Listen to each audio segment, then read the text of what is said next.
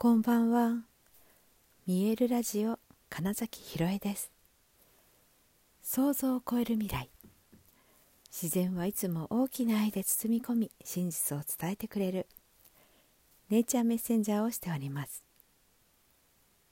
はい、改めましてこんばんは。2022年12月11日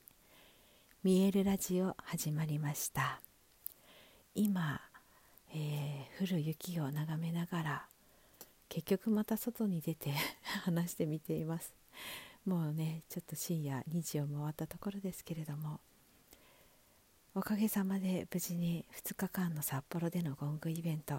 北と響き開く、終わることができました。本当にありがとうございました。ほぼ100名というねところになりまして、本当にね、言い続けてよかったなって今本当に思っています。ありがとうございます。私だけじゃ本当にね叶えることができなかったこの機会とこの成功と、本当にいろんな応援、お力添え、本当にお気遣いと、なんかね、届くメッセージの数々、聞いてくださった方のご感想だけじゃなくって、もう本当に遠くから、なんか今日もねいらしたお客様で滋賀の方から聞いてきちゃいましたとかね、北海道の中でもすごい遠くから、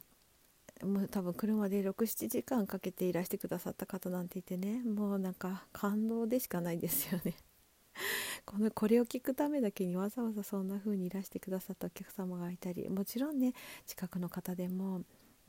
足を運んでくださった方っていうのも本当にたくさんいらして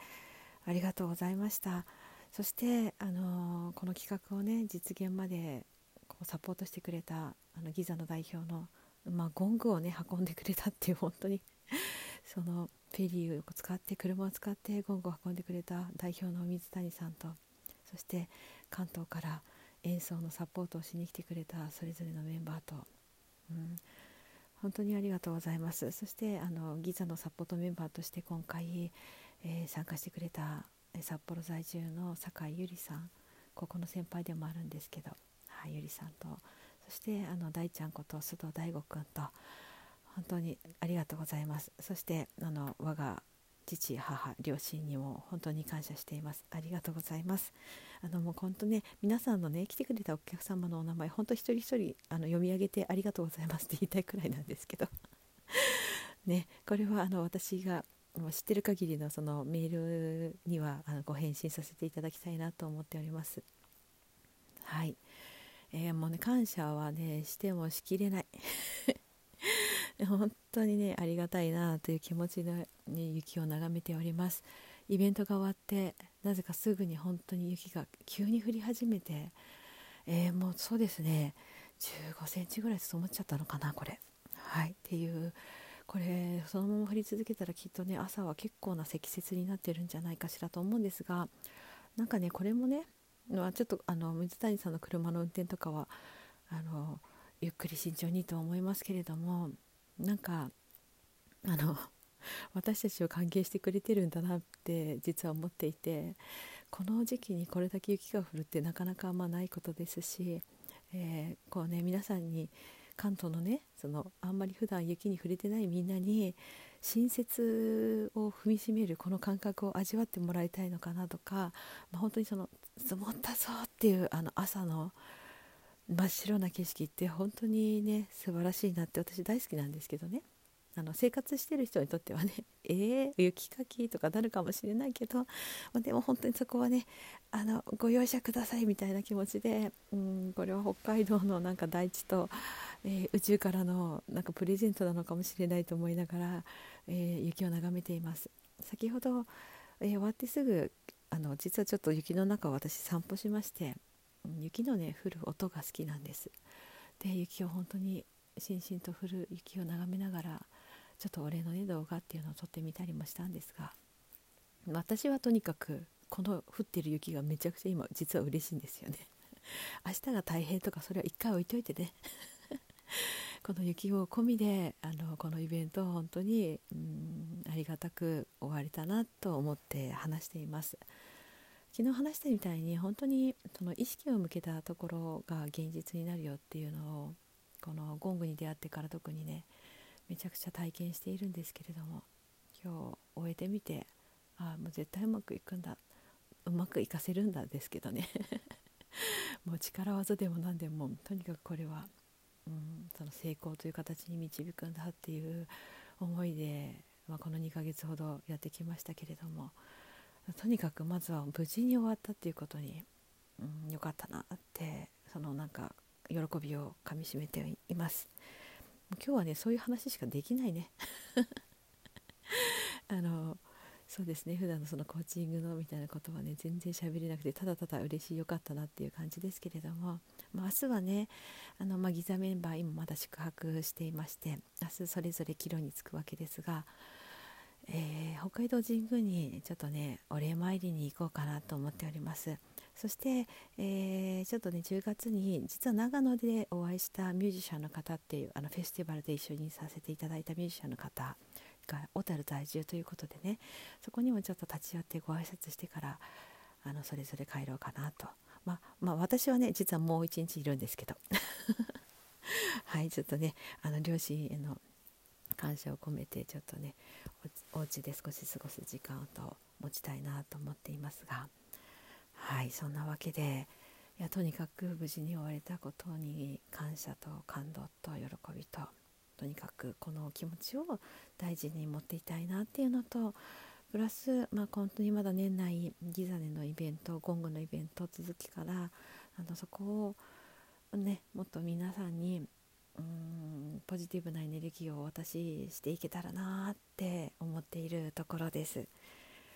少しでもゴングの振動でね日本が、世界が、みんなが元気になったらいいなと思っています。貴重な体験を本当にありがとうございました。はい、さて私はじゃあ次どこに意識を向けるのっていうことですけれども私がやりたいことっていうのは本当に、本来持っているその潜在能力というものが本当に開花したらいいなって、自分だけじゃなくてみんなのその本来持っているそれぞれの特性、その人にしかない強み、もっともっと本当はすごいパワーをみんな秘めてるんだよっていう、なんかそこをね、思い出したい。そこに